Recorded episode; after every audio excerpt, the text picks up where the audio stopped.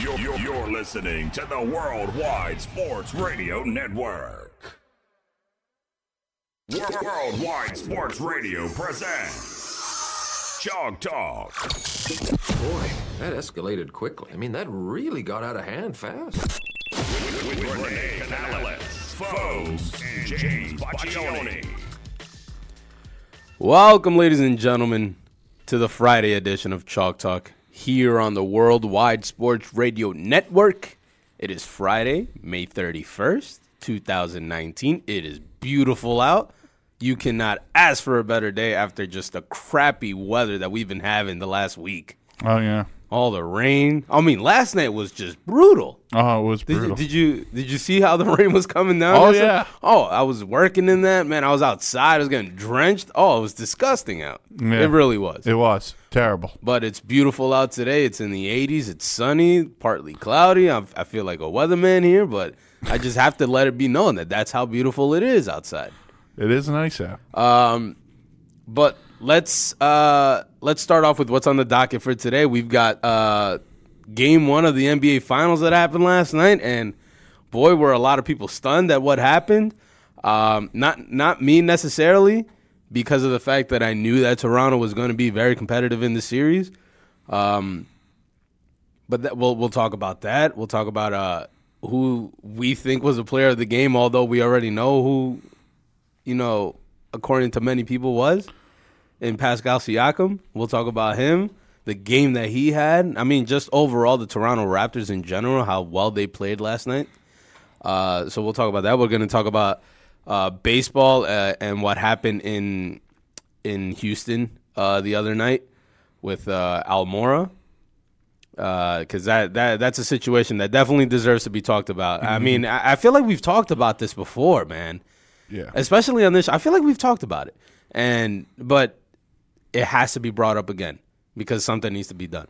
So we'll, we're gonna t- we're gonna touch on that. We're gonna touch on the Stanley Cup Finals, uh, Game Two that happened the other night with the St. Louis Blues winning it in overtime on a goal by Gunnarsson. Uh, we got Game Three tomorrow, live from St. Louis. The St. Louis Blues actually got their first Stanley Cup Finals win in franchise history. I think it was what twelve tries, twelve It's opportunities. now one in thirteen. Yep. So their first win. The o- the only team not to have won a game in the Stanley Cup Finals, the Florida Panthers. oh, that's sad. Well, they've only been once, Yeah, and they yeah, were swept yeah, by the Red Wings. So, no, no, the Avalanche. I apologize. Um, but they they finally get their first win going into St. Louis. You couldn't have asked for a better uh, bounce back victory for the St. Louis Blues. Uh, we're gonna preview a little bit the Boston Red Sox New York Yankees series live from the Bronx. Uh, this weekend, Game One got rained out last night. It'll be made up uh, as part of, I believe, a doubleheader in August.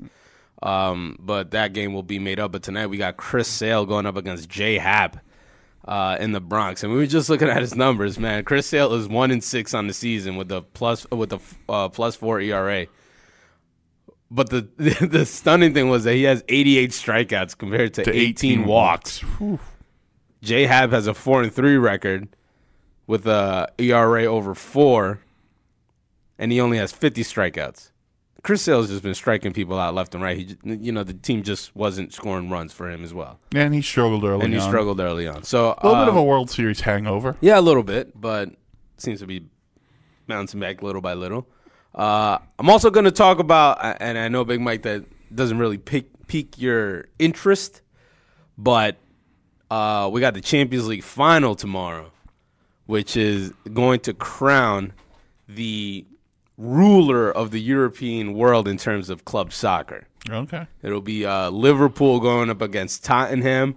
Uh, that game's at two o'clock, I believe it is. So, Big, gonna- Li- big Liverpool guy. who? Me. Why? No idea. Okay. I like the name better than Tottenham. Nah, Tottenham, I think is Okay. is where we need to go. Liverpool rival of Manchester United can't have that happen. Oh, so I'll. I'll touch on that before we go before we leave the show for the weekend. I'm going to touch on that a little bit, but let's start off with uh, let's go with game one. Okay. All right, let's go with game one. NBA Finals last night. The Toronto Raptors against the Golden State Warriors in Toronto. Uh, Toronto hosts game one and game two because of the fact that they had the better record at the end of the regular season uh, over the Golden State Warriors. And um, obviously, Kevin Durant missing is uh, sort of headlines, right? It's it's the main thing that's being talked about right now. And um, let's be honest, they could have used him last night. Uh, but they got back Boogie Cousins, which is something that uh, you know people were talking about for a long time for the last what 14, 15, like two three weeks or something like that. Yeah. Boogie Cousins coming back. Boogie Cousins coming back. He finally makes an appearance last night. Doesn't do too bad. He had some opportunities. He had some. He definitely had some. He didn't look right. didn't- he- he didn't- You you could tell they were trying to ease him back in. Yeah, but he didn't necessarily like. Uh, what's the word I'm looking for? Um, it wasn't that bad of an addition to a team that No, was of course good. not. Um, so Steph Curry, Klay Thompson, Draymond Green, Andre Iguodala. It it it looked it didn't look right. I, tr- is what I'm trying to say. They looked like a team that hadn't played in a Yes, week or so. yes. It, it just didn't look right. They looked sluggish to start the game. Um, the the Raptors were hitting threes, and let's just talk about the defense real quick that the Raptors played on the on the Warriors last night. It was suffocating. Oh yeah, absolutely. It really was. I mean, wow. getting in the passing lanes. You know, What did they hold? What did they hold them? Twenty one points in the first twenty-one quarter. points in the first quarter. My goodness gracious! When have we ever seen a Warriors team from from what they've been the last few years? When have we seen them being held to twenty one points in a quarter? Never seen it. we I I can't recall. The fact that the Raptors were able to hold them to 21 points last night in the first quarter was just absolutely amazing. Um, but it wasn't only that. It, it was it, it, it was a bunch of things that happened last night. Um, but let, let let's just move on forward. Pascal Siakam, a career high 32 points last night for the Toronto Raptors in Game One. The man was for at, at some point throughout the game was 11 for 11 from the field. Yeah, he had eleven in a row. It was incredible. Yep. Incredible what he was able to do. He was able to, to penetrate inside. He was able to hit from the outside. I mean, everything that it seemed to that that he touched went in. I mean, this guy was having acrobatic layups that was hitting off high off the glass, hits hits the rim, goes back in. Yep. I mean, everything that the guy touched turned to gold last night. You're right. He was fantastic. Fred VanVleet, another one. Did you see the fadeaway Fred VanVleet? hit Oh with yes, the shot clock? yeah, yeah. that is that, that. You know it's your night when that When shot goes yeah. goes in. Absolutely. Chucks it up with what? Two seconds Two left on the clock. left. Hits off the glass. Hits the rim R- twice. Goes in. I mean, you can't really make these make these things up. Fred VanVleet, 15 points off the bench in 33 minutes, five of How eight about from the Marcus field. Gasol? Marcus. I mean, the guys that we have been harping on to have big games in this playoff for the Toronto Raptors finally came to life last night. Who came to life last night? Danny freaking Green. One of my buddies tweeted out, "Hey, Danny Green's making a contribution in the NBA Finals. He's making the six three one proud." Yeah. Long Island boy. Yeah, So, you know. I mean, he hit four of nine from the field last night in 30 minutes. But we've been harping on Danny Green for this entire playoff. The man was not getting more than five, six points in a game. Yeah, He was getting four or five shot shot attempts a night, and they weren't going in. and they weren't going in. But last night, my guy was four of nine from the field, three of seven from three, 11 points. And they needed it. And those 11 points were absolutely clutch. Yeah, He hit a three. I think it was in the fourth quarter at some point. That put him up twelve. yeah, yeah. I mean, it was just absolutely incredible what we saw from the Toronto Raptors. And let's let, and let's just put it out there. Kawhi Leonard had an off night. He didn't look right. Mm-hmm. There was at points throughout the game that he looked a little uh, a little limpy. Um, you know, whatever leg injury he's dealing, with, groin, calf, whatever it is, it's it, you know There's it's been a report him. that it's knee tendonitis. Well, exactly. We don't know exactly what it is, but whatever it is, you know it's bothering him. oh yeah, But he's going out there and he's just playing right through that. Sometimes on one leg, you know, especially in basketball, you need that. You need those legs, man. Especially to go up, take a shot, go up, get a block or something like that. Especially the way that Kawhi Leonard plays defense, it's so suffocating. He's on you like paper on glue. Like peanut butter on jelly. I mean, it's that's just the way that he plays. He doesn't take he doesn't take moments off throughout the game. No, he doesn't. If he's on the court, he's giving you 100%. And you know that he's trying to, but it just it doesn't look right. He's hurt, but he's playing through it. And you you can only applaud him. He had 23 points last night in 43 minutes. Uh, 5 of 14 from the field. You know that's not a Kawhi Leonard type of night in But terms of he was still in able- terms of, of offense. But he was still able to get to the free throw line. Absolutely. He was able to get rebounds. He was able to get his assist. Got got to the free throw line, like just like you said, Big Mike. He contributed, although like like I'm saying, it wasn't a Kawhi type of a night. Mm-hmm. Kyle, But he wasn't Kawhi yet. no, he wasn't Kawhi. He wasn't Kawhi at all. Yeah. Kyle Lowry didn't have the offensive type of a night, but on the defense, Oh, he was a fantastic. fantastic man, fantastic. Drew a couple of charges. Got a couple blocks. couple of big rebounds. Um, he was in foul trouble throughout most of the game. He had five fouls, especially in that fourth quarter, going down the stretch. Uh, but I mean, the guy was putting his body on the line, getting getting blocks uh, up at the rim. Um, got rebounds, got the assist. Uh, he had six rebounds, nine assists in this game for uh, and only a total of seven points. But you can you can take that from a Kyle Lowry if he's giving that giving giving you that effort on the defensive end. You could take that. I'll take that any day, yeah, sure. especially in 36 minutes. He was two of nine from the field, one of five from three. So be it. Marcus Gasol, 20 points, six of 10 from the field in 30 minutes, two of four from three, seven rebounds. Key number there, seven rebounds. That's huge, huge, huge, especially with the Warriors team like that. Yeah, and especially when they're playing small. And when when all they're doing is putting up shots, Yeah, and you need to. eh, that- That's the thing with the Warriors. You you need to limit their second chance points. yeah, and don't let them get in transition. There's so many keys, and, Oh, the, Ra- and the Raptors did so many things right last That- that- night. that- and and that's what led them to the 118-109 victory in Game One of the NBA Finals. They just did the the small things. They did them perfectly. yeah, You can't really you can't really pinpoint one terrible thing that the war that the Raptors did last night. And, and one difference, because I'm going to go back to the Western Conference Finals for a minute. Mm-hmm. How often, when the Warriors would make a run, the Blazers would kind of crumble? Yeah, they it, When the Warriors would make a run last they night, they, they the succumbed Rap- to the pressure. The Raptors didn't crumble. No, they were just no. like, I, they, bring it. They they cut down the lead to four, I believe, at one at some point through through the third quarter, going into the fourth quarter. But the Raptors just kept hitting shot after shot. After that, Kawhi Leonard hits a three. Danny Green hits a three. Fred VanVleet's putting the, putting the ball on the floor, attacking the rim at will. Mm-hmm. Pascal Siakam, at like, like I said, at some point was eleven of eleven from the field uh, consecutively between the third and the fourth quarter. 14 of 17 from the field was pa- Pascal Siakam in 40 minutes. Two of three from three. He Eight was- rebounds, five assists. He was dynamite. dynamite in this game. Yeah. Dynamite. Absolutely. So, I mean, it's just incredible how the Raptors team came out and played ball. I think it was beneficial for them that the Warriors hadn't played in a week, so they were a little. It's always that. It's always beneficial. It And- always is. I, you know, I, I think the other thing was listen, give them credit. They were ready to go out there.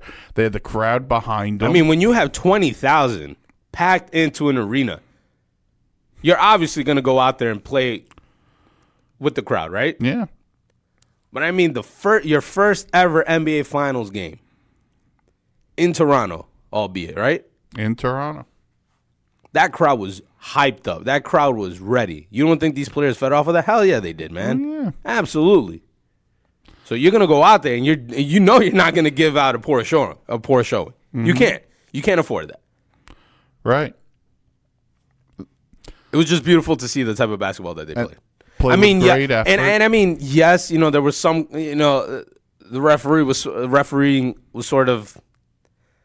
I don't want to say put under the microscope a little bit, but you know, there were some calls that were given to them as sort of weak calls, put the Raptors on the line. But I thought that don't went thi- both I- ways. yeah, I don't- I don't think that would have made necessarily that much of a difference with the way that the Raptors were playing defense on the Warriors. Um, let's just look at the Warriors numbers for, i- i- in this game, right? Draymond Green had a triple double last night 10 points, 10 rebounds, 10 assists, two of nine from the field in 40 minutes. He needs to shoot the ball better. Uh, Jordan Bell, two points in 12 minutes. He was a starter in this game, one of two from the field. Andre Iguodala looked hurt. He looked. He did not look right. He looked bad last night. Yeah, and Steve Kerr said after the game he'll get an MRI today, but He's not healthy. he thinks he's good. He's I, no matter how. Obviously, if you're in the finals, you're gonna want to play, even if you're not healthy. But he is. He's not doing well. He's not. Six points last night. Six rebounds, seven assists, three of seven from the field, two of uh, in 29 minutes. He just he didn't look right. He didn't look right. No, but I think everyone's banged up at this point of the year. No, yeah, but it, you know, some more than others. Oh yeah, Some definitely more than others, and Andre Iguodala is one of those who's more than others. yes, It's just they can't afford to have him out. Yeah. You already have Kevin Durant now, who's your best player, or one, or t- you know, One your of sec- your or best one of your players. best players, right? Yes. You can't afford to have him out. You mm-hmm. have a Boogie Cousins who's, I'm telling you, maybe 70, 80 percent. Yeah, he's He's not he's 100%. 100%. He does, no, no way in hell he's 100 percent. No, So you need an Andre Iguodala out there. just you for his that veteran presence. leadership. You need yeah. that presence there. Can't say the same for Steph, Steph Curry. 34 points last night in 40 minutes, 8 of 18 from the field, 4 of 9 from 3, 5 rebounds, 5 assists. Steph Curry typical game, man. He kept he kept them in he kept them in this game. Yeah, he did. He did it. You knew he was going to because he's you know Steph Curry. Klay Thompson 21 points, 8 of 17 from the field, 3 of 6 from 3, 5 rebounds, 1 assist in 39 minutes. Um, when you got those two going, I I get it. You know that that it's great to see the Splash Brothers, right? Mm-hmm. It's always great to see the Splash Brothers going. But you need more than But the you need Splash more than Splash Brothers. Brothers. You need Draymond Green to get you more than ten points. Although he had a triple double last night, it, it just wasn't the same Draymond Green. No, I, I think we could sum it up perfectly. The Raptors role players were just better than the Warriors role players. Yes. And, and you know the stars came out for the Warriors and they were fantastic. But in order to beat this Toronto team in four times, everyone's going to need to step up. Jerebko six points, McKinnie six points, Kevon Looney nine points, Boogie Cousins three points. And, and Boogie, I'll give a slight pass to. Coming off an Mm-hmm. injury, first game back. Yeah, but Kevon Looney, Jordan Bell, Quinn Cook six points, Shaun Quinn- Livingston six points, these were guys who we mentioned were big keys against Portland. and and we got a call on in our last show about how the Warriors bench isn't necessarily um what's the word I'm looking for as strong. isn't as strong as the Raptors bench. Yeah. and, and, and, in this game it was clear. yeah, In this game, it was proven that in game one, the Raptors bench was much better than the, than the Warriors. Yeah. Let's see the difference in game two because I know Steve Kerr is going to have these guys prepared to go out there in game two. I, I think you got to look at some positives if you're Golden State. You didn't play your best game, but you kept fighting. Yeah. Only lost by nine points in a game where you could have mailed it in. In a, in a game where several times you actually cut into the lead and got it really, really close to within one to two possessions, Yeah, where one defensive stop on the on the other end could have definitely changed the entire complexity of the game. Hmm. so if you just had one more guy contribute a little bit more offensively, that could be a totally different game. The job that Nick Nurse has done for this Toronto Raptors team is just Oh, he's it's incredible. It really is. Listen, I, I know he's not there anymore and he's in Detroit, but Dwane Casey deserves a lot of Oh, credit yes, for because the- the- most for, the- for for what he built there. Yes. and Nick you- Nurse just sort of perfected it. yes, it, Well, Kawhi Leonard sort of perfected that. Kawhi Leonard was the answer to the missing piece. Yes. So you know, Unfortunately, you had to part ways with DeMar DeRozan, but you got yourself Kawhi Leonard and you got yourself into the NBA Finals and you got yourself game one. Yeah, and I I don't think they'll under not underestimate, but but the impact of Demar DeRo, Demar Derozan had on this team, you know, and Dwane Casey, because their one problem in the East was they always ran into LeBron James. That was realistically the Toronto Raptors' biggest issue was they ran into Cleveland with LeBron, and they never had an answer for it. That always was the problem. Um, but yeah, hey, listen, you know this the the game for, for for the game itself, it was good. It was great to watch. It was great basketball being played. I just hate the nine o'clock start. Yeah, it's annoying. It really is annoying. But I was able to, you know, at least catch the game. The, uh, at least catch the end of the game. Yeah. Eight o'clock Sunday's game two. Eight o'clock Sunday. Sunday. It's because it's Sunday. They had to push it back one hour. They had to. It's interesting, man. This is the first NBA Finals game outside of the U.S. First NBA Finals game outside of the United States. Did you see the video of the Raptors fans giving it to Paul Pierce, Oh, how they were booing him. booing him, chanting Chan- that yeah, Paul, Paul Pierce, Pierce sucks. sucks. Yeah. My favorite part about the whole thing is Paul Pierce had picked the uh, Raptors to win the series. Oh, did oh him, Chauncey Billups, uh, And Jalen and Jalen Rose. Rose. That's right. Um, there's one thing I want to talk about though, because it, I didn't want to tweet it last night because I know it would have rubbed a lot of people the wrong way because they're all fans of this man. But all the media attention that Drake is getting is really pissing me off. It's ridiculous. It's stupid.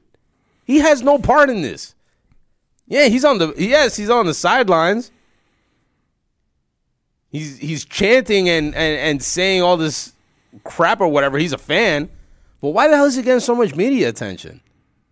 Be- For what? He's he's an artist. He's not going out there. He's not putting on the shorts and the sneakers and going out there and giving you 10 minutes a game. No, he's a fan. I get it. He's your global ambassador. But what is he bringing to the table? Nothing.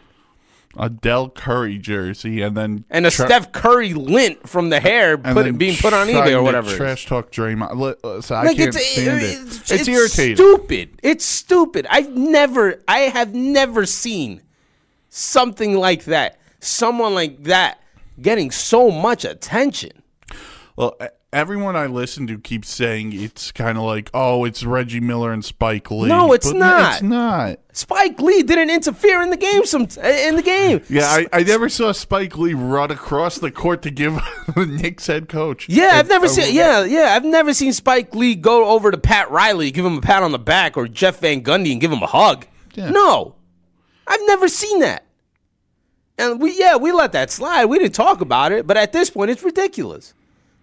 After the game in the post game conference, you saw Draymond Green had to answer a question about the scuffle Yes. that he had with, with I- I Drake. loved his It response. stu- I mean, his response. You, got call a that? A, you got a question about basketball? yeah. You call that a scuffle? I, I no, that's not a scuffle to me. Yeah, he said some words to me. I said some words back. I didn't hear him. He didn't hear me.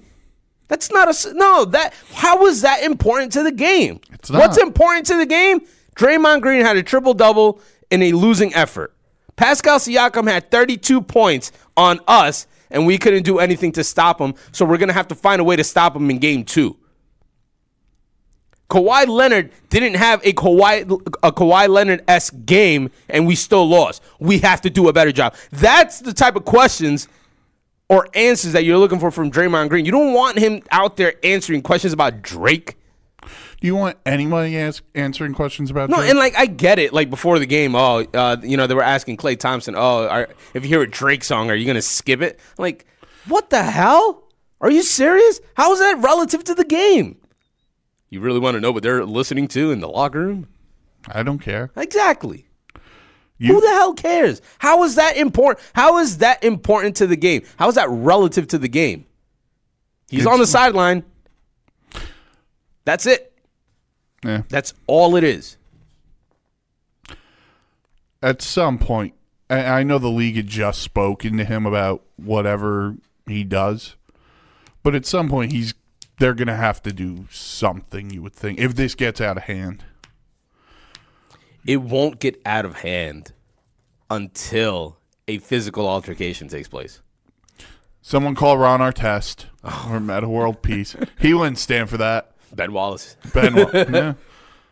You know what I actually saw the other day? Now that we brought that up, saw the um, Reggie Miller Kobe Bryant fight. You never seen that? I don't think so. Re- At the I- I'll have to in look L.A. it It, up was at later. the Staples Center. It was after a game. Kobe Bryant and and and, and Reggie Miller would just go at it. Go onto the scorers table. And they're they're like one has another one in a headlock. You see Ron Artest in there. You see Shaq, Isiah Thomas, Phil Jackson. I mean, it was it was actually pretty funny. Okay. I had never seen Kobe get into a fight. Mm-hmm. That was the first video I've ever seen of that. But no, it was just interesting because I, I I I stumbled upon that video the other day and it was I saw Ron Artest give an interview the other day, and he was talking about the malice at the palace. ooh, that's still one of the most disgusting sights I've Oh, yeah. ever seen at a, at a sporting event, at a sporting event. especially in the United States. Let's just put it out there because I've seen worse. But Oh, it- the soccer fans. Oh, yeah, England? yeah. not even England, like South America. Um, Sorry, England was first place. no, yeah, You know no, what I mean? S- South American fans are Yeah. wild, wild beast, man. Vancouver after the Canucks lost the Stanley Cup to the Bruins, flipping cars. Yeah, I mean, I mean, we see that everywhere. There.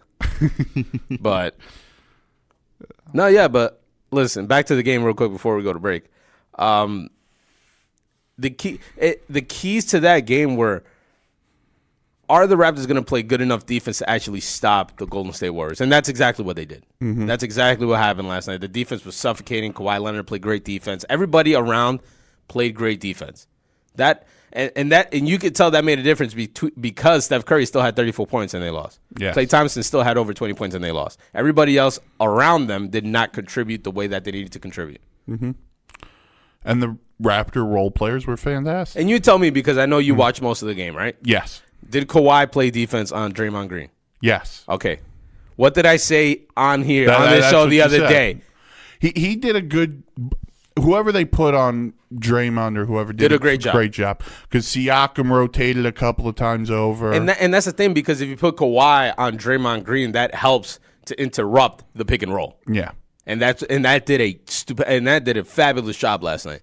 I was listening to talk radio, going to work yesterday, and and you know I didn't I didn't really pay attention to what the question was asked, and then all I hear is Jeff Van Gundy say I'd put Kawhi Leonard on Draymond Green, mm-hmm. and I'm like, dude, I was sitting here two days ago and I was saying that.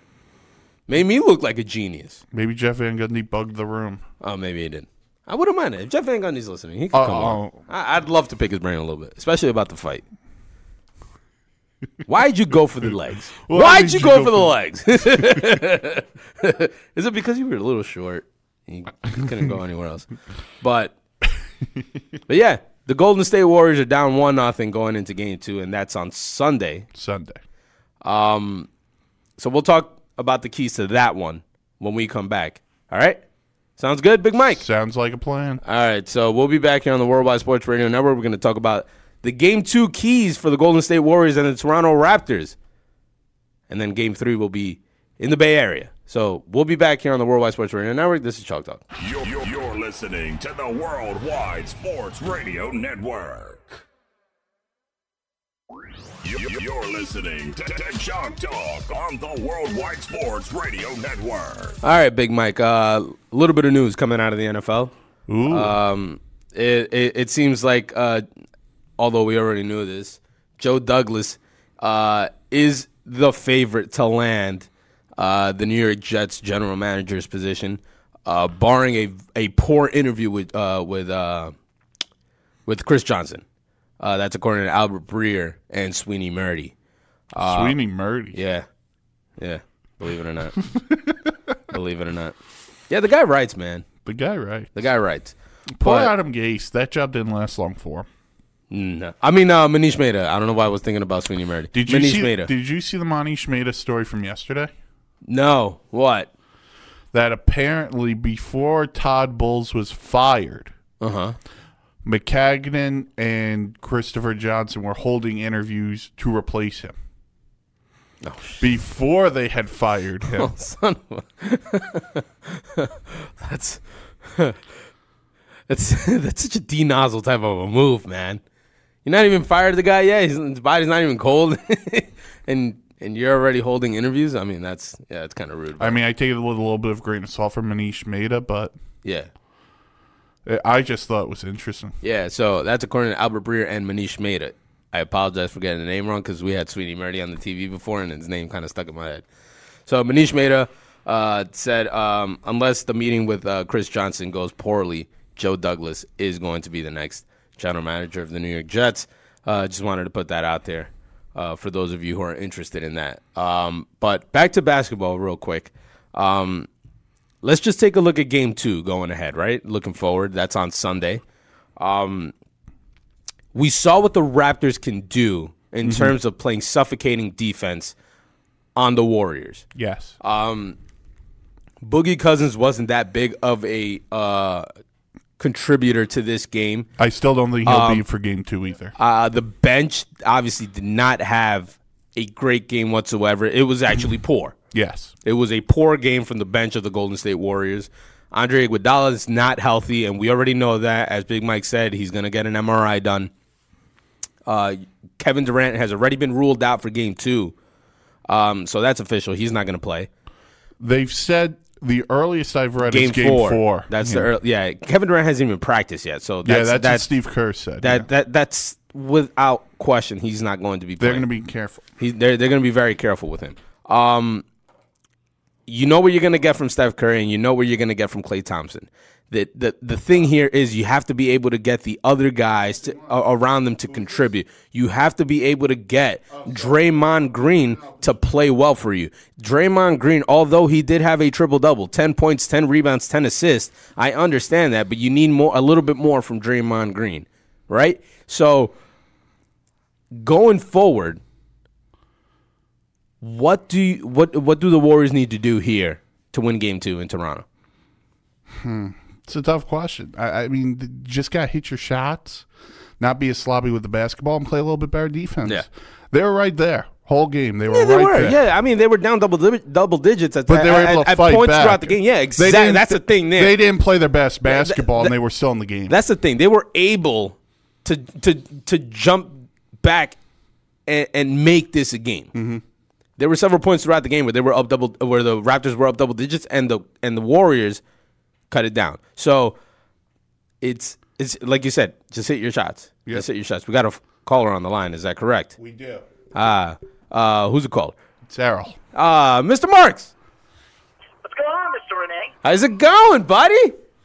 I haven't called your show in a while, and I watched last night's game. I was actually watching it with home stretch, uh, and it was uh, an incredible game. And I, I got to tell you guys this: when you look at Golden State, and Golden State's been dominant ever since Kevin Durant has gotten hurt. He, they have not lost a game since last night in any of the series. They, they ran through Portland. They practically, when, when Kevin Durant got hurt in the round, the round before that, they ran through. They ran through that uh, against the Rockets. It just, to me, I think when you look at the the size difference and the ability of guarding the inside perimeter of of their game and the way Toronto played against the 76ers and what they uh, uh, not the 76ers, I'm sorry. Yeah, it was the 76ers. What they what Toronto did against the 76ers, you see the difference on what they can do around the perimeter. You stop you stop there and you can't stop Steph Curry. They- No, yeah, that's you're not impossible. to stop it. You're, you're not going to stop him. And but you, if you limit Draymond Green, Iguodala, Livingston, and obviously Klay Thompson, you can win the game. And you need second tier offense.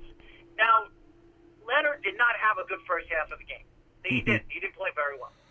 But they got great play by Lowry.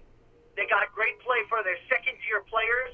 And and I said the most important player in this series is going to be Serge Ibaka. And when they needed a big block in the third quarter, they needed a big block in the fourth quarter. They were getting it from Serge, and I think the size difference could really benefit them if Kevin Durant doesn't come back. So I think they're going to need Kevin Durant in this series. I absolutely believe Golden State's going to need him. If they do not get Kevin Durant back, I think this can go seven games, and I think Toronto could win.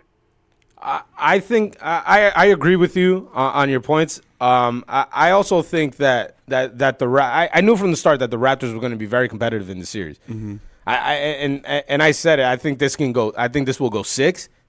Um, I never really chose who was going to win this series because I don't. my my track record with uh, making making picks is terrible, so I'm not going to pick who wins. But You're a Jet fan, that's why. yeah, yeah, yeah. So So am I. so hey, listen, you know, if you get contributions, like you said, if you get contributions from the second tier guys, those being the guys off the bench, you're going to probably win this game. And that's something that the Warriors did not get at all. You didn't get those contributions. We named the guys off. No guy was above nine points coming off the bench for the Warriors. You had a guy like Fred VanVleet who had 15 points last night. Serge Ibaka, like you said, coming off the bench making key blocks. Um, and then you also brought up, brought up the perimeter game for, for, for the Raptors. I mean, Pascal Siakam can hit him from deep. Marc Gasol was hitting him from deep. Danny Green's hitting them from deep. Everybody around uh, on the Raptors was hitting shots last night, and that was huge. That was big because if you got guy- if you got guys like Marc Gasol not hitting shots, Pascal Siakam not hitting shots, you look at it that way. Raptors aren't winning this game, Yeah. no matter who was They're on the floor. They're going to take Leonard out of the game. They're going to do everything they can to keep Leonard under 30 points. He had 24, 25 points. I'm not. I'm not sure twice. Yeah, 23 points. Yeah, 23 points last night. 23 points. So he had 23 points. He's been averaging close to 30 points a game in every one of these series. So if they can keep him under 20, I mean, if they can keep him under 30 and make their second tier players not have to play and have to play hard, well, then you know Golden State has the advantage. But I'll tell you this right now Toronto is, to me, one of the most underrated defensive teams in the NBA. Oh, their defense is just incredible. It, it's suffocating the type of defense that they play. and, and a rookie coach, a rookie head coach. And the, the- has and the thing that I was saying before, I, I was saying this two days ago. The best the best route here is to put Kawhi Leonard on Draymond Green. They did that last night, and look how that turned out. Right? I mean that you put you, you put your best defender on one of their best players. That, that affects the pick and roll situation that the Warriors uh, usually find themselves in. To get that pick and roll, you get that man open, he hits a shot. That man being Steph Curry or or or uh, Klay Thompson. if Toronto if Toronto wins game two, I think Toronto wins this series. If Toronto wins game two, they're going to go back to Golden State. I think they could pull out at least one win in Golden State. And remember, they only have to play in Golden State three out of the three out of the seven games. Yeah. Golden Yeah. State, they have the home field advantage, which gives them the advantage. So if they win game one and game two, they they stay put on home on home court. And I think they can win at least one game in Golden State. They won they won one game in Golden State this year, so they're quite capable of beating Golden State. And by the way, they beat them with Kevin Durant. So I do believe Kevin Durant is coming back in the series, and I also said if Boogie Cousins come back in, comes back in the series, it's not going to benefit them. It's going to make it worse for them. I just Boogie is not. He doesn't fit that offense. He doesn't. He's a guy that demands the ball, and he's he's a guy that's more of a number one and number two. Right now, he's a number four. And he, he and to me, I, I know everybody's gonna say he only played like 12, 14 minutes. The, the longer the series goes, the more Boogie is going to play. The thing with me in, in, in regards to Boogie, I think they were more keen on bringing him back because of his size. Yeah. I think I understand that. I I, th- I think that's where their need f- to bring him back came from, especially now with Kevin Durant down and hurt and not playing for uh, for the next two two games. I want to say because going into We've game two, he's out. basically game They're four, basically yeah. saying that he, he he'll probably come back for game four, if that, if anything. So I think that's where their need of bringing Boogie Cousins back came into play. Other than that, I don't think they they would have played him. I think Kevin Durant is coming back in game three, especially if they go down 2 0. If they go down 2 0 and they go back to Golden State, I mean, they're in a load of trouble. And I, I think.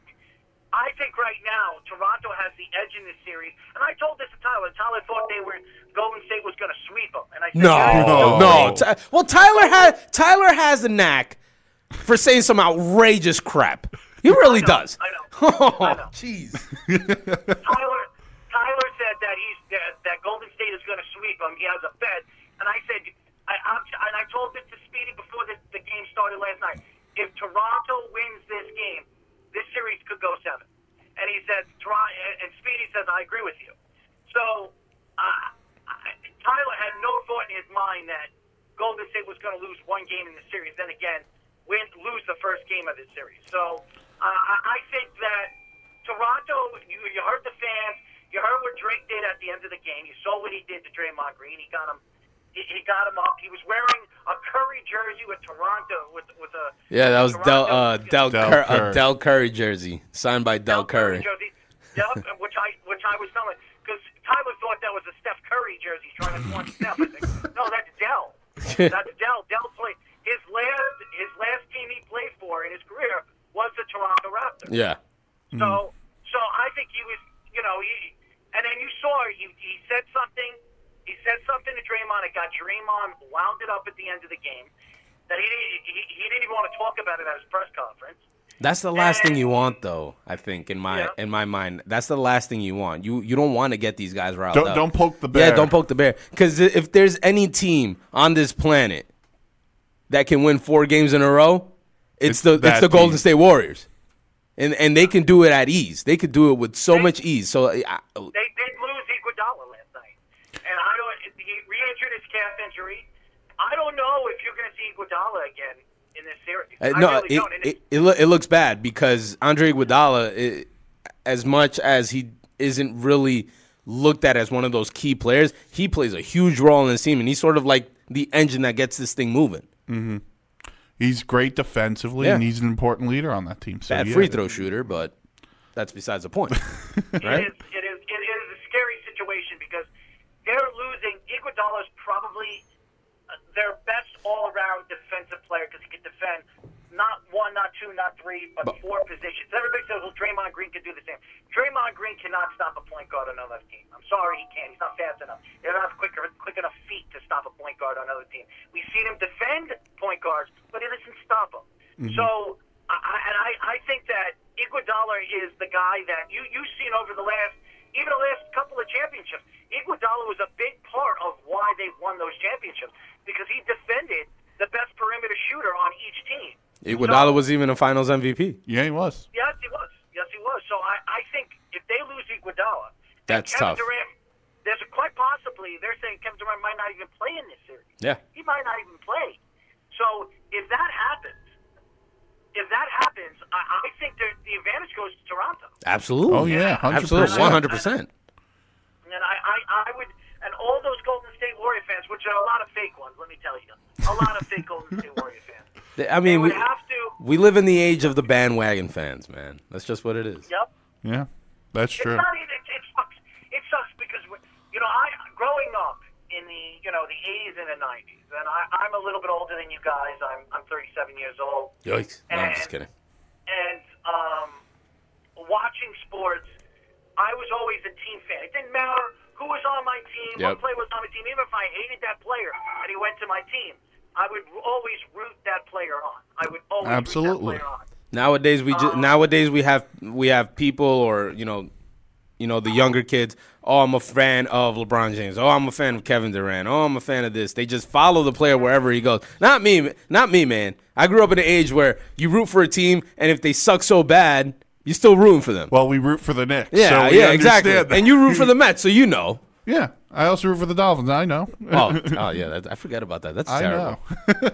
Errol, now now that you're on the phone, I, I kind of want to uh, want to ask you a question because I brought this up before that Joe Douglas was uh, essentially lined up for the uh, general manager's position of the New York Jets.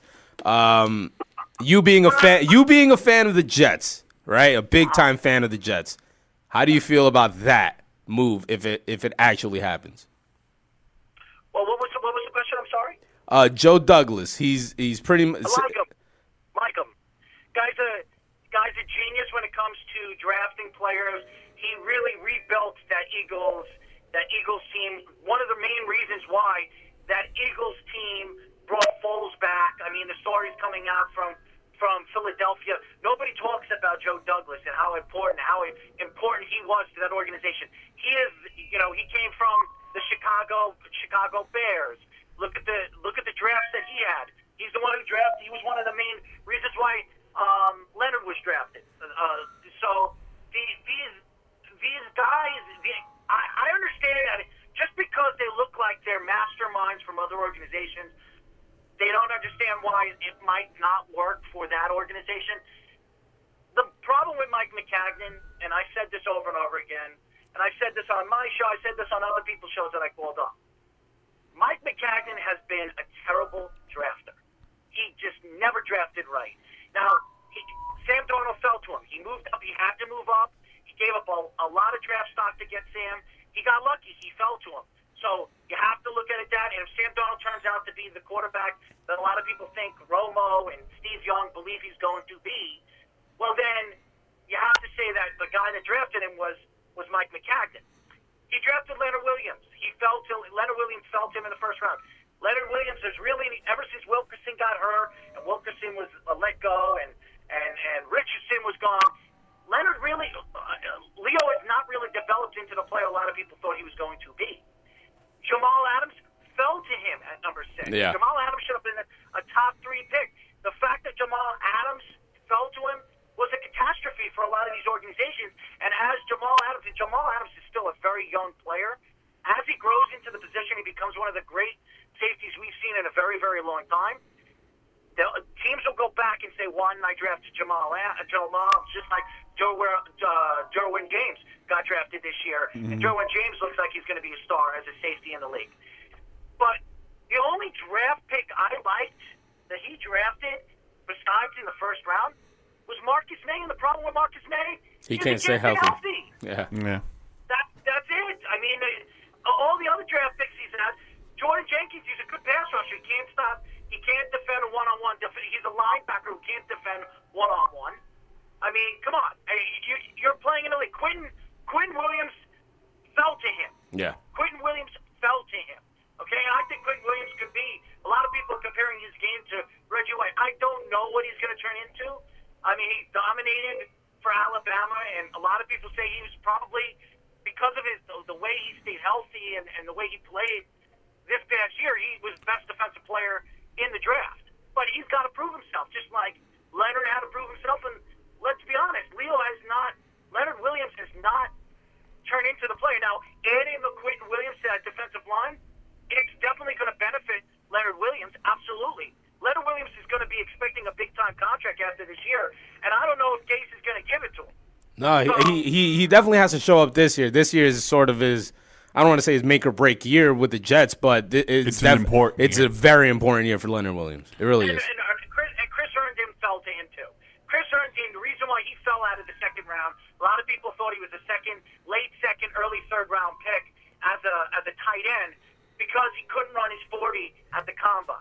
Yeah. Mm-hmm. and because he, he just came back from a knee injury. Chris Herndon is going to, and I'm, I'm not saying this because I'm a Jets fan. He is going He's good. to be one of the most explosive tight ends in this league this year. He's good. You're going to see him. You're going to see him grow this year with Sam Darnold. He will be Sam Darnold's, if not number one, number two target this year. The kid has a tremendous amount of speed on the outside. Everybody talks talks about, well, where's his number one?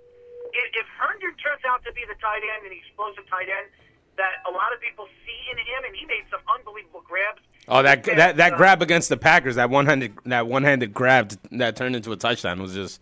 I mean, you you definitely saw it from Chris Herndon. Oh, he's, he's he's a special player, and he made the All Rookie team too. Yeah. So uh, he's he's a special player.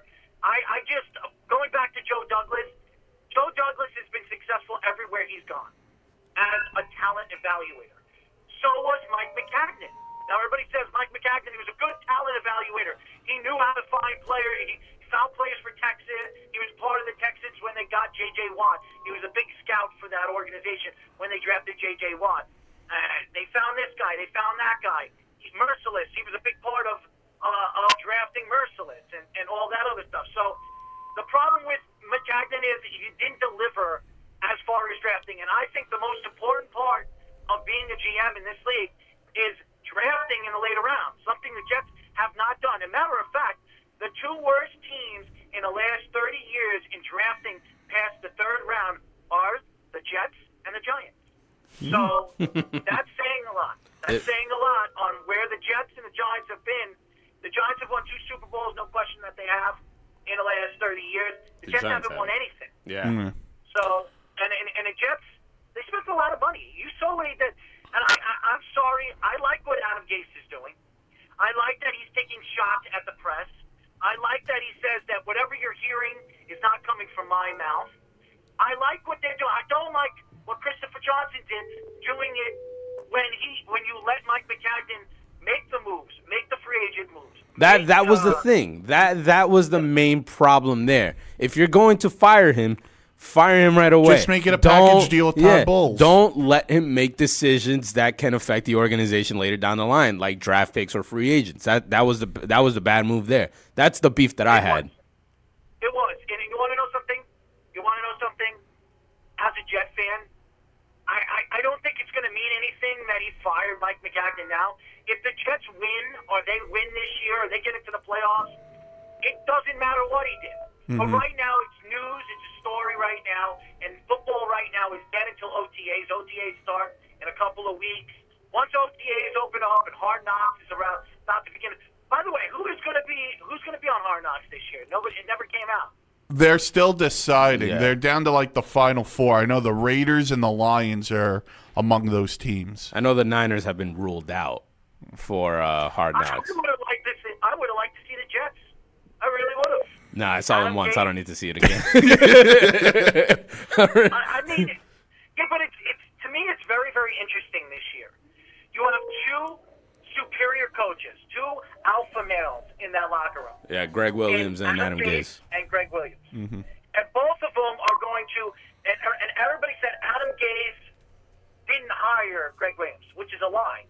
Adam Gase was the one that hired Gregg Williams, and I think that it could benefit the organization that these two guys are going to be controlling the defense or the offense, or it could hurt the organization. Mm-hmm. The reason why I think it's going to benefit the organization is because nobody has been held accountable for the last, I don't know, 30 years since Bill Parcells.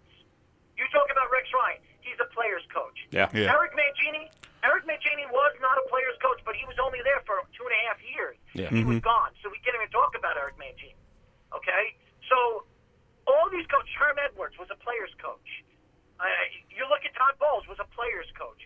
All these guys that we've gone through as head coaches in the last, I don't know, close to 30 years, have all been players coaches, and they were all defensive coordinators.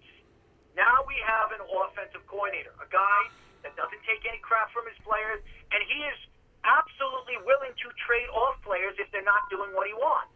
And all those stories that were coming out that they were thinking about moving Le'Veon Bell after giving him that long-term deal, what a crocker you don't want. And he even came out and said it was a crock. He, why would you? Why would you trade off arguably one of the most explosive offensive players we, the league has seen in the last six years? After giving him, uh, to me, underpaying him. Okay, you underpaid him. You paid him thirteen million dollars a year. If he went back to Pittsburgh, Pittsburgh was going to give him fourteen and a half. They were going to give him 14 and a half, which is going to give him the second biggest contract in NFL history for a running back. He took less money to go to the Jets, and he wanted to go to the Jets. And if you know the story behind Le'Veon Bell and his career, which he said it when he was doing it at his press conference, he grew up a Jet fan. His favorite player growing up was, Was who? Curtis Martin. Curtis Martin. So he he followed the Jets. His whole his whole uh, his whole family were Pittsburgh Steelers fans. He grew up a Jet fan. That's not a lie. So he wants to come to a team where he has a chance to win. This defense, I don't know what you guys have seen. This defense could be very explosive. Oh, I think so as well. I, I, I- I think so as well. And I think the offense is definitely going to take a step in the right direction. But, um, Errol, we got to go to break, man. I appreciate the call. Thanks, guys. Great show. Take it easy. take it easy. All right, so that's Errol Marks. The uh, the head honcho at the Worldwide Sports Radio Network. Uh, so we're gonna go to break, Big Mike. When we come back, we're gonna touch on uh, Major League Baseball um, and the situation that happened in Houston, uh, where Almora hits a shot uh, down the line, uh, a foul ball, and hits a unfortunately hit a young fan. Uh, so we're gonna touch on that. Uh, also, the Stanley Cup Finals and a preview of the Red Sox and the Yankee series from the Bronx tonight. That gets underway. It's supposed to get started yesterday, but it got rained out due to the uh, crappy weather, as I said earlier. so we're gonna touch on those things when we come back at the start of the three o'clock hour here on the Worldwide Sports Radio Network. This is Chalk Talk. You're, you're, you're listening to the Worldwide Sports Radio Network. You- You're listening to, to Chalk Talk on the Worldwide Sports Radio Network. Ah, ladies and gentlemen, welcome back. Welcome back to the We three o'clock you. hour. Absolutely, we missed you in these five minutes that we were gone. uh, welcome back to the three o'clock hour here on the Worldwide Sports Radio Network. This indeed is Chalk Talk. I'm Renee Canales, joined in the studio by our producer, Big Mike Rifkin. I, I'm still laughing about that comment from Rosenberg. Oh, what? Which one? the, the, the whole Stephen A. oh spoke man. to all the big shots except, Except for, for- one. Yeah, Can you can you guess? guess Big Mike, a little bit of breaking news out of the NBA world. Uh, has nothing to do with uh, the, The Golden State? Warriors or or the Toronto Raptors. It actually has something to do with someone who's playing in the game. Um, but the Los Angeles Clippers were fined for tampering. Um, the NBA fined the Clippers 50k for Doc Rivers' recent comments about Kawhi Leonard. Come on. Yeah, Oh my. the stupidity that is tampering. Um, also, some news out of the NBA that I actually totally forgot, but I was heated when I saw this earlier. Heated. Was this what we were talking about in the break or no? What? what? The Rockets? No, Or no, no. I don't Okay. give a damn about Mike D'Antoni. Um, but we'll bring him up too. Um, no, they just brought it. Uh, he, my, uh, so we're listening to Michael K. Uh, here in the studio. He brought up the Knicks. I had totally forgot that the Knicks had some news in uh, today. Did Hmm. you see the story that the Knicks were considering trading out of the third spot in the draft? Yes, I think I saw Ian Begley tweet What that. kind of stupidity is going on? If that happens, I am smacking the crap out of somebody. I'm smacking somebody. I'm presuming that person might be me because I'm No, the closest, I would I'm the- never do I'm that the to you, Big closest Mike. person to you. No, so- Big Mike, I would never do that. I would never do that to you unless it involved the Dolphins and the Jets. uh, but the Knicks have explored moving back in the draft, trading the number three pick for the eight and number 10 picks from the Atlanta Hawks. Could that be a precursor of maybe New Orleans wants Multiple draft picks? I don't of know. Anthony Davis? I don't I don't know what to think of that because that also has me thinking that all right the the, the Knicks are doing their due diligence on Cam Reddish. Um, they were bringing in Jarrett Culver. Culver won't be there. No, no, but I'm Yeah, saying like they're doing their due diligence and bringing in these guys or, and meeting with these guys that I don't know. It it kind of has me a little worried. yeah because everything is lining up right. We didn't get the number one pick, but we got the number three pick, right? Mm-hmm. We have the two max spots. If if if this happens, I'm going to lose my mind. I am going to utterly lose my mind. I don't know what to think, but that that that was some of the news coming out of the NBA world. Also, that came out was uh, the Houston Rockets and Mike D'Antoni have ended their contract extension negotiations. Um, with Mike D'Antoni's uh, agent calling the Houston Rockets saying we're not talking anymore. I am going to pl- uh, I'm going to coach out the final year of my contract, and I already know who's on the phone. So let's just bring him in now. Jeff from Tampa. How's it going, Jeff? Renee, I saw your tweet and I was waiting for you to bring this up, and I'm curious as to why that you think it would be stupid to trade out of three for eight and ten. because at three you can actually get a transcendent star, a a, a, a, a player that can actually take your organization to the next level. That being R.J. believe Barrett. R.J. Barrett is a trans. So you think R.J. Barrett? Because if you look at most mock drafts, right? Most mock drafts, Most. it has Cam Reddish getting to at least 10, right? So you could take Yeah. Cam Reddish and then get a point guard like Romeo Langford also to fill out your team. And you think somehow RJ Barrett is such a, a transcendent talent that you think he's going to have a better. Number one, I'm not sure he's going to have a better NBA career than Cam Reddish, anyways. But then getting Cam Reddish and Romeo Langford. I think that that would Well- be a very smart decision for the New York Knicks, who need a point guard and a shooter. Well, transcendent star might have been a strong term because there is no transcendent star outside of Zion Williamson at this point, right? Your word, not mine. No, no, I'm saying it could it might it might have been taken as a stronger word than what I wanted it to be. But at number 3, you're going to get a franchise change uh, altering player at that point. Where was where was Steph Curry drafted? Seven. Well, 7. the Knicks would have gotten him at eight if it wasn't for the Golden State Warriors. But Right, and if, and if people were to redraft that draft with Steph Curry, do you think he still goes seven? no, but yeah, it's different now because the guy is uh, absolute superstar, one of the best players in the world. You Obviously can not. Still get stars. No, I know that. I know that. I know that. But you have the opportunity here at number three to pick a player like that, right? I I, I, I, for me, moving out of three, and I get it. You're getting a multiple. You're getting multiple picks here. You're getting eight and ten. You're getting two picks out of this. If this so, if this somehow happens, I just I don't think that's necessarily a, the best idea here. Mm. I don't. I mean, here, here's here's like the thing for me, right? And I get and I get what you were I- and I get what you're saying, and I'm not saying you're you're you're wrong about that. I I absolutely am not.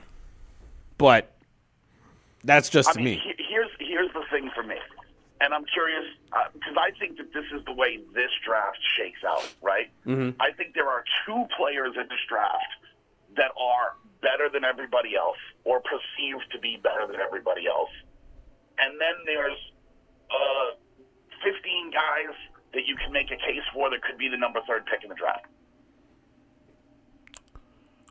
Right? Like, Yeah. Mm. there's two guys you really want, and then there's a bunch of guys that are kind of muddled in that mix afterwards. For, for me, So it's you're not necessarily getting uh, at three. RJ Barrett, I don't believe is like, the, and I love RJ Barrett. I don't want you to think like I don't like RJ Barrett, but just the thought of getting like Cam Reddish and like a Romeo Langford, I think is too good to pass up. I, I I understand what you're saying when when in terms of you're saying that the, the, the two top guys are one A, and then there's one B and there's everybody else. it's Zion and Ja Morant, Yeah, right? those are the one A guys. Those are one and two, one A guys. Mm-hmm. Would you guys agree with that? Yes, yes, that's 100 percent agreeable. If you don't agree And with that, then you're and stupid. you could probably name four or five guys that could be the third pick. Y- He's not Yeah, wrong. yeah, You no, I know a he's not wrong. That, yeah. that, that's what I'm saying. Yeah. I I know he's not wrong. But for me, that's somebody who who has dealt with the atrocity, has dealt with the ineptitude of, of an organization that can't get anything right. If you have the opportunity to draft somebody at three, take that opportunity. Don't draft out.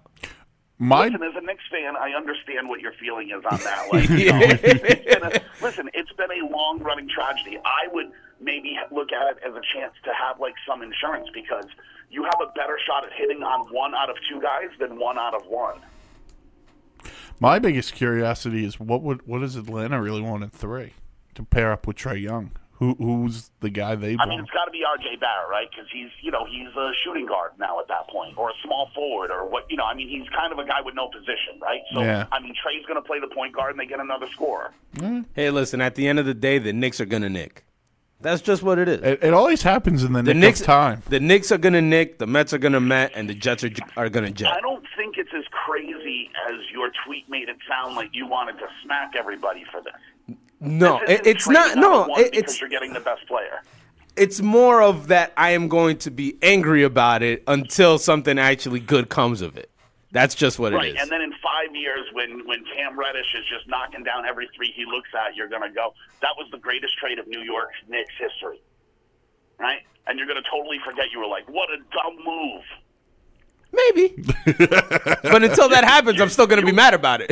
You're, you're going to be that ten year old crying when Porzingis was drafted. And Oh, no. Next year with his shirt on, cheering for him. no, no, no. I'm just gonna have a bag over my head.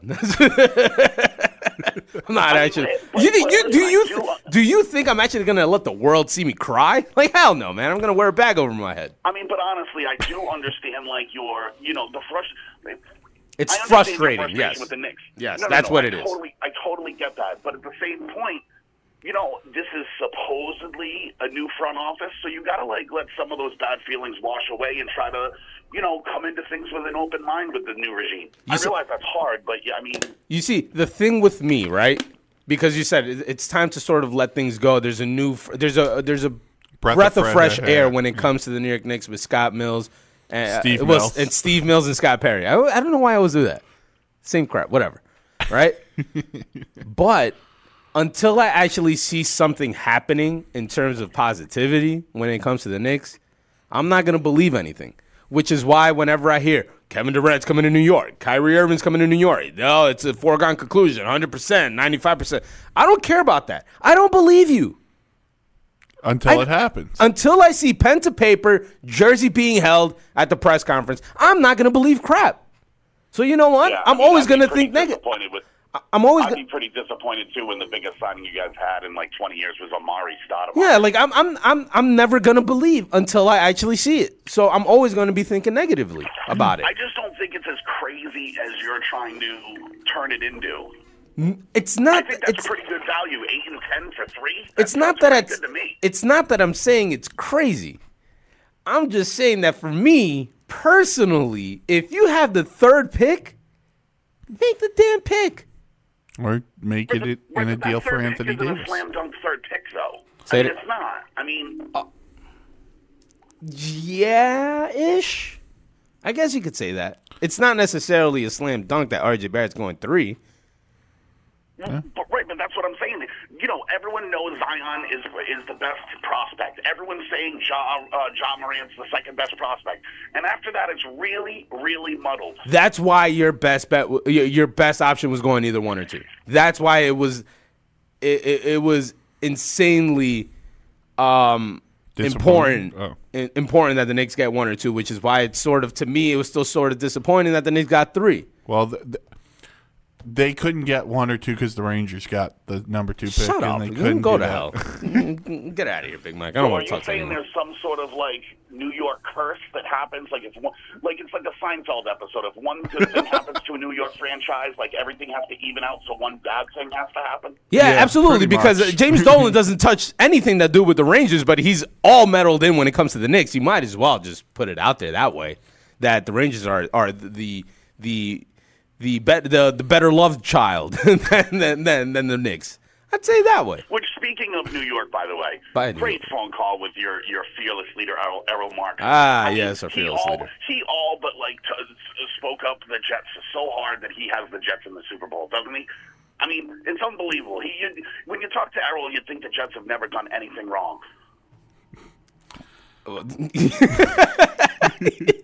I don't, I don't know. Listen, know what it- to say. eh, listen. If the Jets are in the Super Bowl at the end of the year, then uh, you know who's going to be happy about it. But You. that's not going to happen. It's not going to happen. I mean, I mean, I get it, but, it, but listening to him, you would have thought that they were the ones that had just Oh, yeah. three straight Super Bowl appearances, and everything's fine. We're oh no, firing that general manager? No, that's no problem for an organization. That's perfect for us. No, why would that happen? Right? It's the New York Jets. Do you know what I'm saying? I mean, like, dude, he is the most delusional Jets fan on the planet. Someone needs to get him a space outfit because he's on the moon with some of these ideas. Let me ask you a question real quick before we let you go. Um, game two, you the the Bruins lose it three to two in overtime. Obviously, right? Um, oh, they. I mean, just a, listen. Disgusting performance from ten minutes of the second period on for the Bruins. Disgusting, terrible, horrible. Going into game three, you think uh, that that the Bruins turn it around, get get, a victory in St. Louis? Buddy, somebody. Well, here's the thing. I don't know if it's game three or game four. I believe the Bruins win one in St. Louis. Okay, that, that's just what I wanted to know. Yeah, But I mean, uh, listen. Someone needs to uh, slap Marchand and and Pastrnak and Bergeron. That top line has been, dude. Uh, they're on the back of every milk carton in Boston.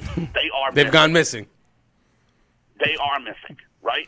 um, I will say that it did not help the. I, I I think that the Bruins would have had a better shot to win Game Two if Grzelcyk doesn't go down.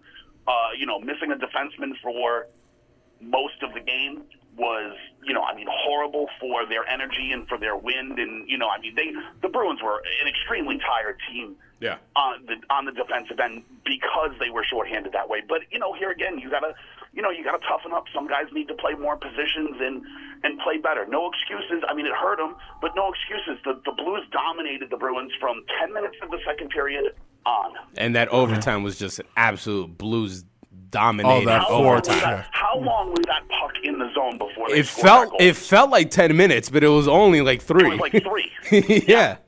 Yeah, but three minutes in, a, in, a, in an attacking zone might as well be ten minutes. That's and don't felt like. forget they had an extra man because there was a delayed penalty. Yeah. Oh, that's true. Yeah, you know, very true. Right, ex- exactly. I mean, you know, the Bruins will get some help. You know, either John Moore will come in or Kampfer will come in to fill Grzelcyk's spot. I'm not quite sure how I feel on Sundqvist getting suspended. I'm, Oh, don't I hate it. I thought that was a terrible call. I think that they were. I think that they were much. Were, listen, you guys know this. I've been on this bandwagon all the time. That was clearly a board, and he got hurt off of that play, and that that sucks. But it wasn't suspension What? worthy. But he got suspended That- because of the that fact was- that he got hurt. Mm-hmm. Right, but but that was much less of a headshot than Kukin's elbow on Backes. You're right. You know, I, I'm struggling to find the line w- that is suspendable and not suspendable. There is no line There- of demarcation. There is none. No, and they don't. They used to. ex- Brendan Shanahan, when he was the head of Department of Player Safety, used to come out with a video and explain why the guy would get suspended. They don't do that really anymore. They just say, "We've decided to suspend this guy." for-" Any any hit, any sort of hit to the head that that looks vicious is going to be called, and, and it's and is going to be suspend, suspension Listen, worthy if- at this point. If you watch that hit, but there's it, no line. It looks like Grzelcyk is going losing his edge or losing his Yeah, balance. that's why it looks a lot worse than it what it looks was. worse than what it was. Uh, I mean- it should have I been mean, called as a little bit- penalty, but Yeah, not no, suspended. He- Here's the thing: it's a, it looks maybe a little bit worse than it than it probably should have been. But here again, and this is I'm just going to repeat something you always say all the time, Big Mike. Yeah. You see the numbers, you got to pull up. Oh, I agree, hundred percent. You see, I mean, I mean, at any point did did Sundqvist not see Grzelcyk's numbers? I mean, it's is it like Grzelcyk turned at the last minute? No, I mean the numbers were there the whole time. no, the numbers were there. You got to find a way to not put yourself in that position if you're Sundqvist. It's that Right. simple. It, it's not even just pulling up. Where is the respect between players to where you see the numbers? I'm pulling up, not going to go in as hard because I don't want to injure this guy. I mean, forget that you don't want to injure the dude, right? Forget that whole point. You might hate mm. Grzelcyk and you might hope you murder him. Do you know what I'm saying? Yeah. But at what point are is St. Louis going to play more disciplined and stop taking such dumb penalties? Like, Oh, they have you know, to. They have to if they want to win the series. It right, like no one, no one making that hit thinks that Grzelcyk is going to get hurt on that thing. They think I'm gonna, I'm gonna run him, and it's going to, you know, Force a hurt him, but not turnover. Yeah. Do you know what I'm saying? Y- yeah, I got you. I, there's different. There's a difference between hurt and injured, in my opinion, and I think that you guys would agree. So he went in there to try to put a hurting on him and not injure him, mm-hmm. right? But Yeah. at the same point, with his numbers showing like that, you have to know that you're going to get two minutes for boarding. Oh, I agree. Listen, you got to So- go, go in knowing. it didn't cost them game two, but it cost them in game one. It cost him. Uh, cost Sundqvist game three. Well, yeah, but Which they, I mean, St. Louis won the game. because But if you look at the Blues, Sundqvist leads the team in plus minus. He's always on the ice. He, they never score when he's on the ice, and he is always on the ice when the when the Blues are good, doing good things on offense. And I think that that really, really hurts St. Louis. Yeah, that fourth line's been doing really well. Him, Barbashev, and Steve. Uh, I read today that it's going to be. It looks like it'll be Robert Sanford in that spot. So that fourth line will now be known as Sanford and Sons. I mean, I, I, I did see that tweet as well. That was extremely creative, and I'm Very. disappointed it didn't come with a uh, with a GIF of the Sanford and Sons. That's where you're going Um, but I think you know, like the difference in this series is. Good. Listen, I mean, and I just said it to you. No Pastrnak, no Bergeron, no Marchand. If they wake up, the Blues don't have a shot because, truthfully, the Bruins' third line and the Bruins' fourth line are so far outplaying the Blues' third and fourth lines. It's not close. Yeah, Sean Kuraly had a tremendous playoff for the blue, uh, the Bruins. Him Not and even Corral. You can go Nordstrom. Nordstrom. You can go Johansson. Yeah. Johansson's been pretty good. You can go uh, Charlie uh, Coyle. Coyle. Yeah. Charlie Coyle. Right. I mean, it's not even close. If you look at who's scoring for the Blues, it's Tarasenko. It's Schenn. It's the guys that should be. If you look who's scoring for Boston, it's the who's who of It's who's the that. depth. Yeah. well, Jeff, You know. we thank you for the uh, insight there from uh, a Boston Bruins fan. I mean, hey, listen, you're not wrong. He, They, no. they need uh, that, that top line needs to wake up. no, and They- they listen, do. they weren't even great against Carolina. They were just great in Game Four. Yeah, that that that, that that's pretty I much will it. tell- I will leave you with this though, Renee. I'm I'm floating in the pool right now because it's a million degrees down here. But I want to let you know that at seven o'clock, I will be putting on a black shirt and a black tie with a black pair of slacks, and I will be attending the start of the Yankees funeral tonight. Uh, I don't know. I don't know about that much. Uh, but uh, yeah. Yeah, yeah, yeah, yeah. Right. Let, let's go with that one. let's go with that one, Jeff. Uh, thanks for the phone call. Uh, it will not be a Yankee funer- funeral this weekend. It won't be. It just won't. You won't allow it. I won't allow it. No. but uh, hey, listen. uh, While we're on the topic, before we go to break, since you know we we were speaking about the hockey, Sure. um, game three is tomorrow Game three is tomorrow. uh, in St. Louis, uh, coming off of their first ever Stanley- franchise uh, Stanley Cup victory. Mm-hmm. Well, game victory, Stanley Yes. Cup game victory. Let me let me clarify that. Going into Game Three, who do you think has momentum in this one? Is it the Blues, or do you think the Bruins can do enough to actually steal Game Three? I think the Bruins could steal one on the road. I really do. I, I, mean, at this point, it, it, it, the, the way it's going, it might flip flop at this point. That- I that's just the way will. the Blues have played in the playoffs this year. Yeah. Look, I think they'll miss Sundqvist because he's an important fourth liner for them. He's an important penalty killer for them. They need to find a way to get someone else scoring. I know it's been the Vladimir Tarasenko show. Yeah. And he's been fantastic. But they need Ryan O'Reilly. They need other guys. Jaden Schwartz, who's had a really good playoff. He needs to score. He needs to score. They need someone outside of that top six, though, to really give the Bruins or give the Blues a spark. And for Boston, you know, Jeff said that top line's got to be better. Mm-hmm. They have to be better. It's it's only worked out for them so far because their bottom two lines, their three, their third line and their fourth line have been so good. and they give them so much energy. Yeah. You know, I brought up Sean Kuraly, and he, he you know, uh, he talked about Johansson, Marcus Johansson. I haven't seen him skate the way he has skated in, In this playoff time. since he played for the Washington Capitals. Yeah, in a long, in a very long time. So he's playing very well. Charlie Coyle got a goal the other night that we were that we were watching there. On the Which, by the way, if we're bringing that up, J- terrible. Jordan Binnington, yeah. Ter- Jordan Binnington, first of all, needs to stop that shot. Second of all, how do you not have a presence inside in, in between the slot there? How do you not have a presence on a penalty kill? You know, I get it. You're down a man. I get it. But someone's got to Char- take the middle of the ice. Charlie Coyle was all alone. And Charlie Coyle's a guy the Blues know because of all the games he's played against them for the Minnesota Wild. I mean, dude, the guy could have taken a nap in the middle there. He could have taken a nap and still would have scored. yeah, he probably would have. It's incredible. But Jordan Binnington also has to be better. He has to stop wa- that shot. Yeah. In game, In- game two, he gave up a the, even the Both of them. Nordstrom goal. Both of them, yeah. they were a little soft. He's got to be better. Tuukka Rask, I thought was good enough in game two. That that that shot by Gunnarsson in the overtime. There's not much he could really. That do was on a great It was a screen by rip of a shot. Great, great screen, in by front. Pietrangelo. Yeah, they- Uh, not much you could do on that one. Um, the first goal, I believe, was a uh, was a uh, tip on the. Uh, from Bortuzzo. Yeah, from Bortu- yeah, think- that was a great shot from a weird angle. yeah, it, it, it just beat Tuukka Rask where he couldn't do anything about it at that point. Yeah. uh, the interesting thing is going to be, you know, and I think Jeff said it before. Are th- how are they going to replace Matt Grzelcyk? Because he hasn't even been ruled out yet. He was in the protocol, but he has not been ruled out yet. So he could Mm-hmm. It's a still game time decision. He could still technically fly to St. Louis tonight if he's cleared. Mm-hmm. Yeah. and play tomorrow.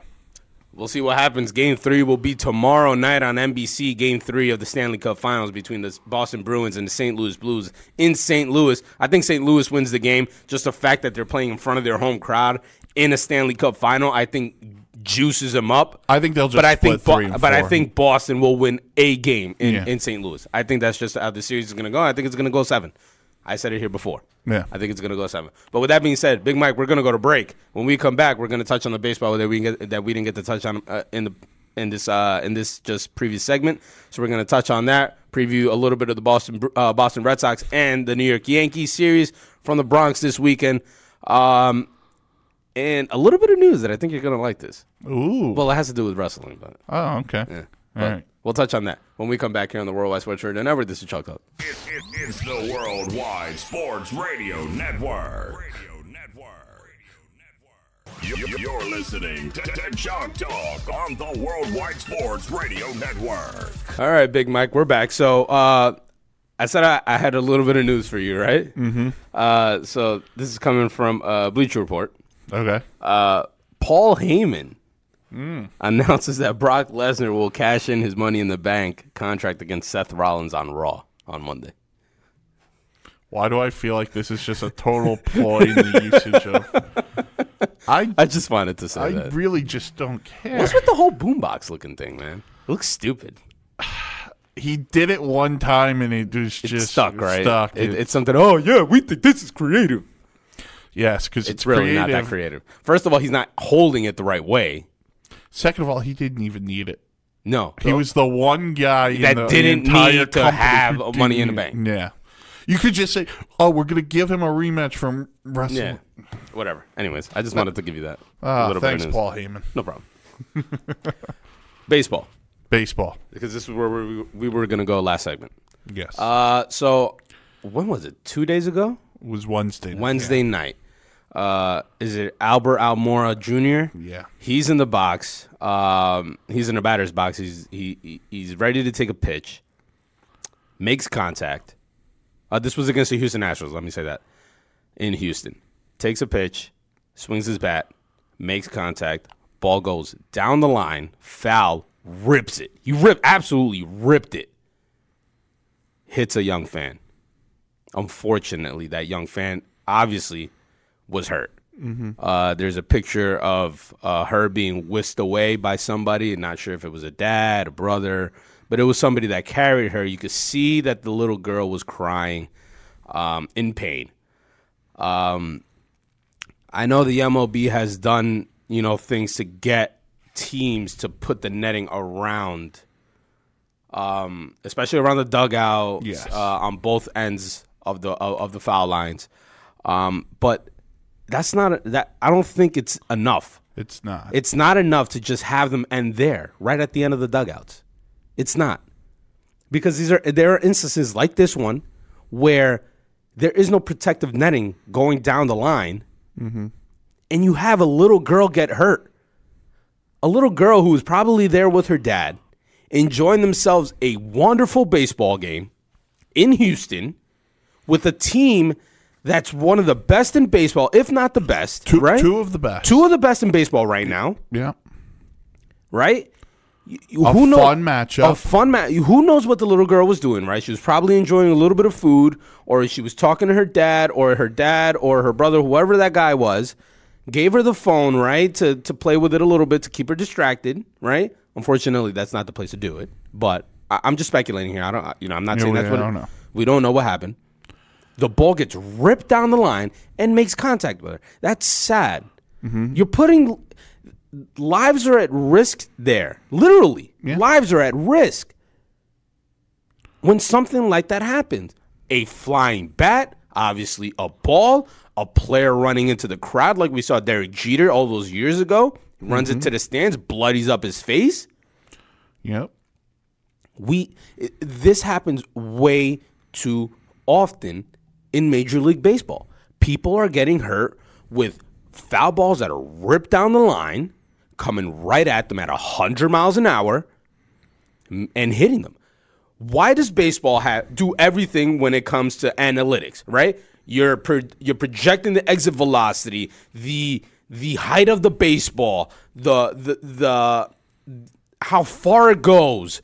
How come you do all that, but you can't project that somebody's going to get hurt way down the line past the dugout? Why?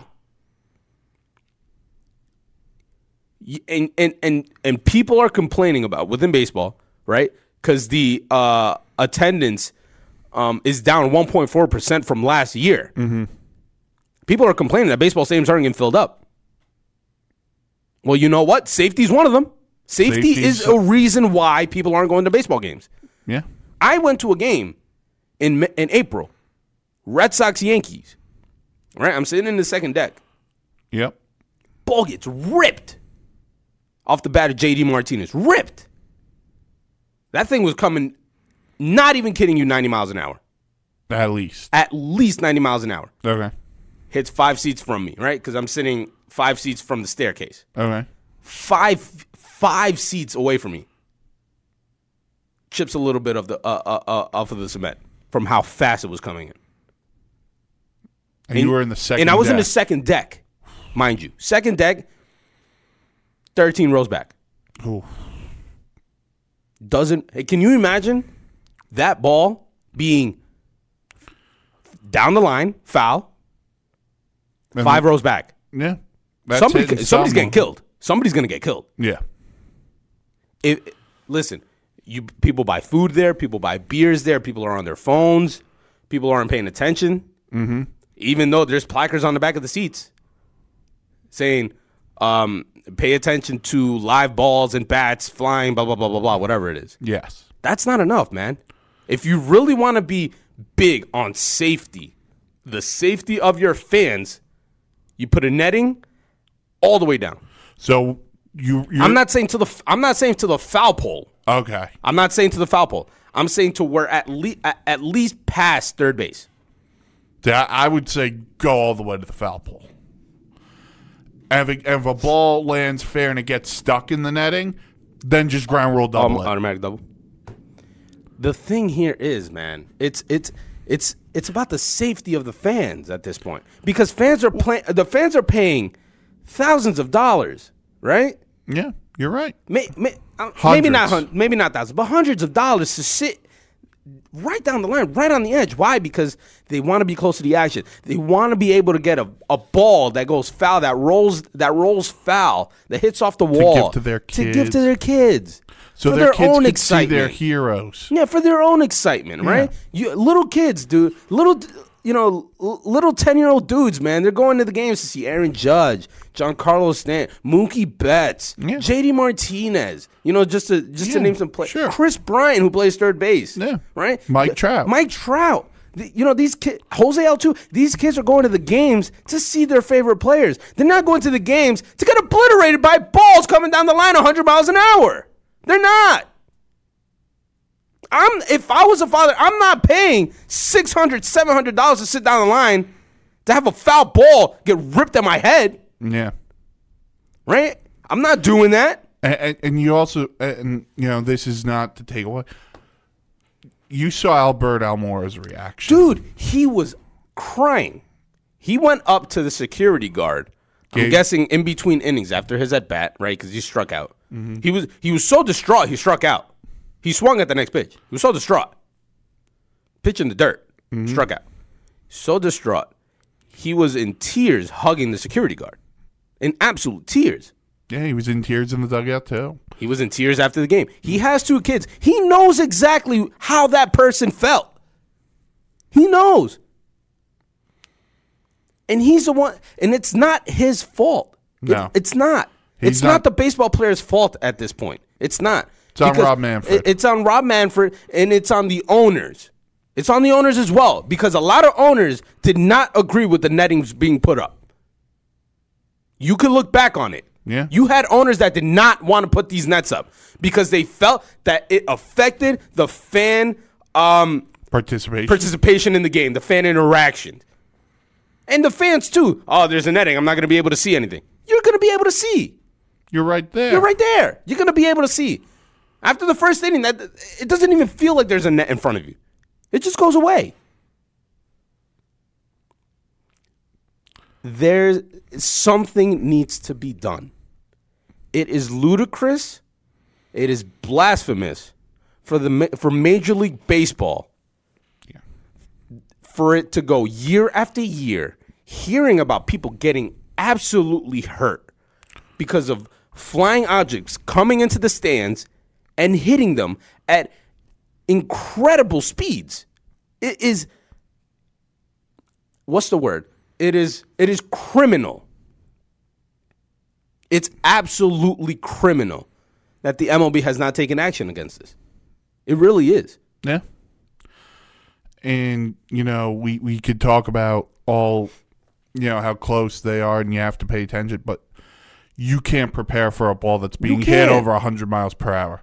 You can't. And you know, we talk about how how many you know home runs are up, and you know, guys are squaring the ball Yeah. up n- now more than ever. They worry more about the strikeouts and home runs ratio than the actual safety of the fans. and they worry more about pace of play than the safety. Come on, It, it, it makes no sense. It really doesn't. no, extend the extend netting. it. Extend it. Extend it to at least where, because at, at Yankee Stadium, there's that territory there that goes foul, and there's a section that actually moves in towards the foul line, going down, go- mm-hmm. going down the line towards the foul pole. At least move it up until that corner, Yeah, so that way you don't have that right that swing of the bat, contact off the ball gets ripped right into the netting. At least you have that, right? If there's a ball, if there's a fly ball that goes foul, fine, right?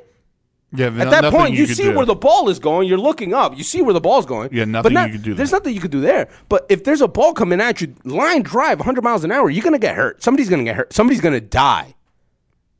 and I don't. Mean, I don't mean to sound morbid, but somebody is going to die one day from this. and that's not what the attention baseball's going to. I think we I think we even saw it in in, in L.A. uh, during the Mets and Dodgers. Some guy got hit by something, bloody face and everything. Hmm. I mean, come on, Major League Baseball. You're a multi-million, multi-billion-dollar company. you have to. You have to do this. It's first of all, the Nets putting up the Nets isn't going to cost you anything.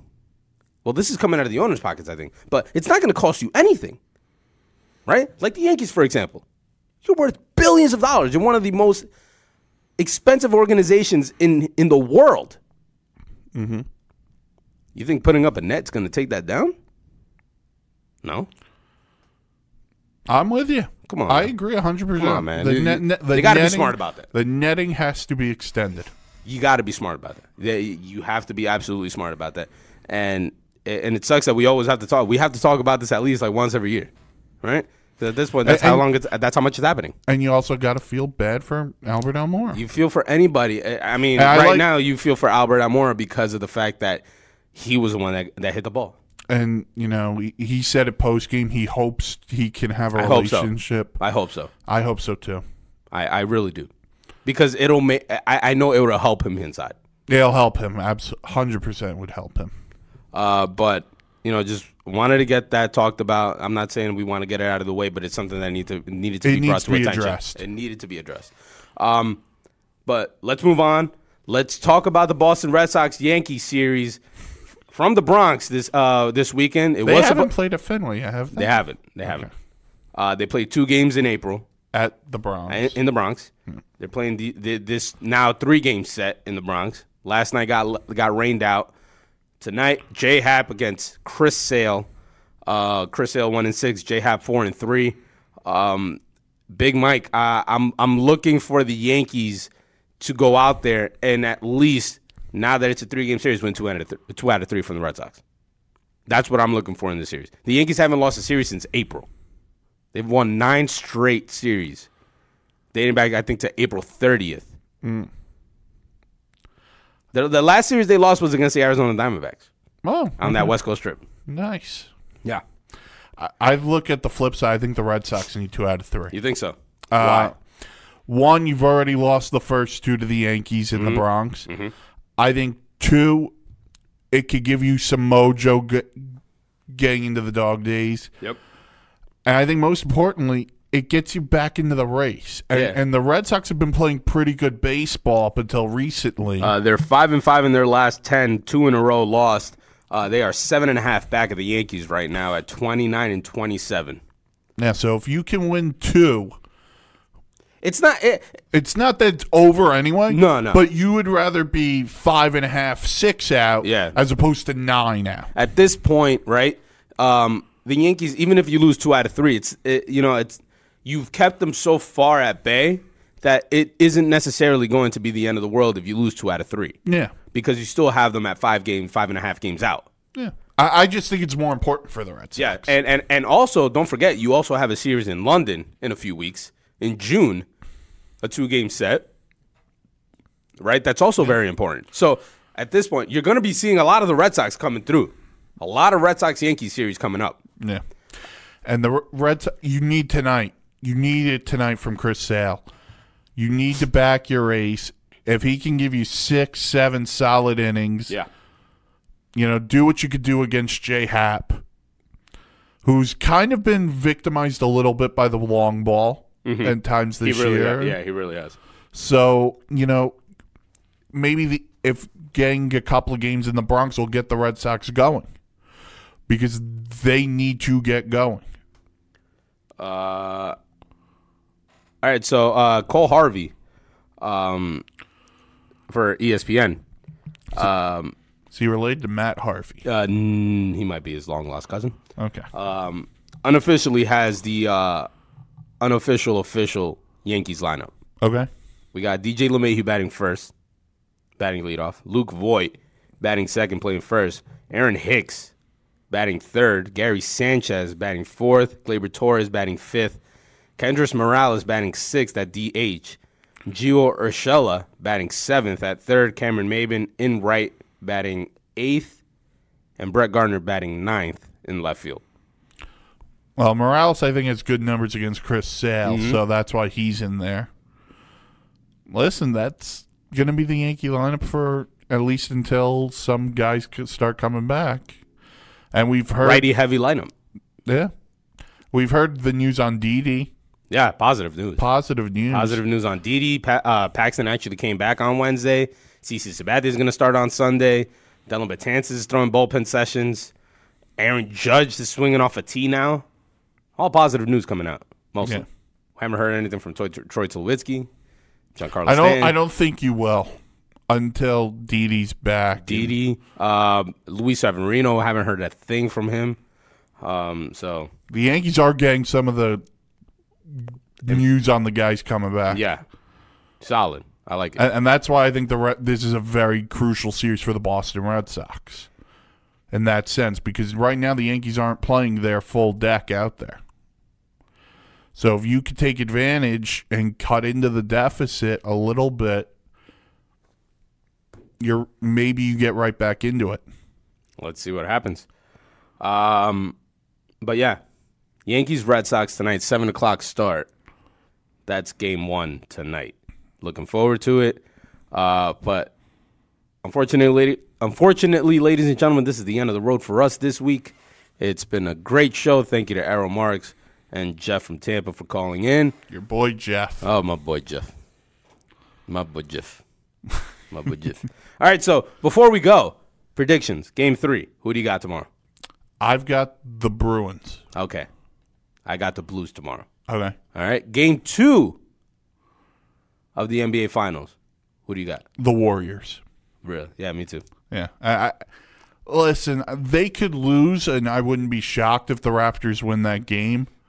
But I think Draymond will shoot the ball better. I think Steve Kerr will make the adjustments he has to make. Yeah. And I I, don't see Pascal Siakam having that kind of game offensively again. Yeah, so, sort of like what we saw from uh, Brook Lopez a little bit in Yeah. the Eastern Conference Finals. Exactly. But I just think Pascal Siakam is more consistent than Brook Lopez is. well, that's why he's up for most improved player. So. So I got the Warriors and I got the Blues this weekend. I got the Warriors and the Bruins. All right. Uh, I also have uh, Tottenham beating Liverpool tomorrow in the Champions League final. That's live from Madrid. Um, Champions League is is one of the most. The Champions League final is one of like the most viewed games in, in, in the entire world. It's it's I think next week is the women's. beginning next the week the Women's Women's World, Cup, starts. Uh, yesterday, the the United States under twenties uh, under twenty men's national team uh, beat Qatar one nothing to advance in the U twenty World Cup. There's a U20 World There Cup. is a U twenty World Cup. Wow. Look it up. I hundred percent believe. So I'm gonna be watching. I'm gonna be watching that tomorrow, the Champions League final, right? what time is the Champions League final? Two o'clock, I believe, or three o'clock, one of the two. Two o'clock. Uh, got the Red Bulls game tomorrow, going up against Real Salt Lake at Red Bull Arena. Gonna be on. Gonna be at that one. Gonna be there live. Um, obviously the Yankees game, the hockey game. It's gonna be a fun, fun, filled weekend with sports, man. It really is. It really is. Can't wait. Big Mike, thanks for being here today. It's been a pleasure. It has. So we'll see you guys on Monday, same time, 2 to 4 p.m. every day here on the Worldwide Sports Radio Network. For our producer, Big Mike Rifkin, I'm Renee Canales. Hope you have a wonderful weekend. It's going to be beautiful out. Let's hope. Yeah. We'll see you guys on Monday. Take care, everybody. It, it, it's the Worldwide Sports Radio Network.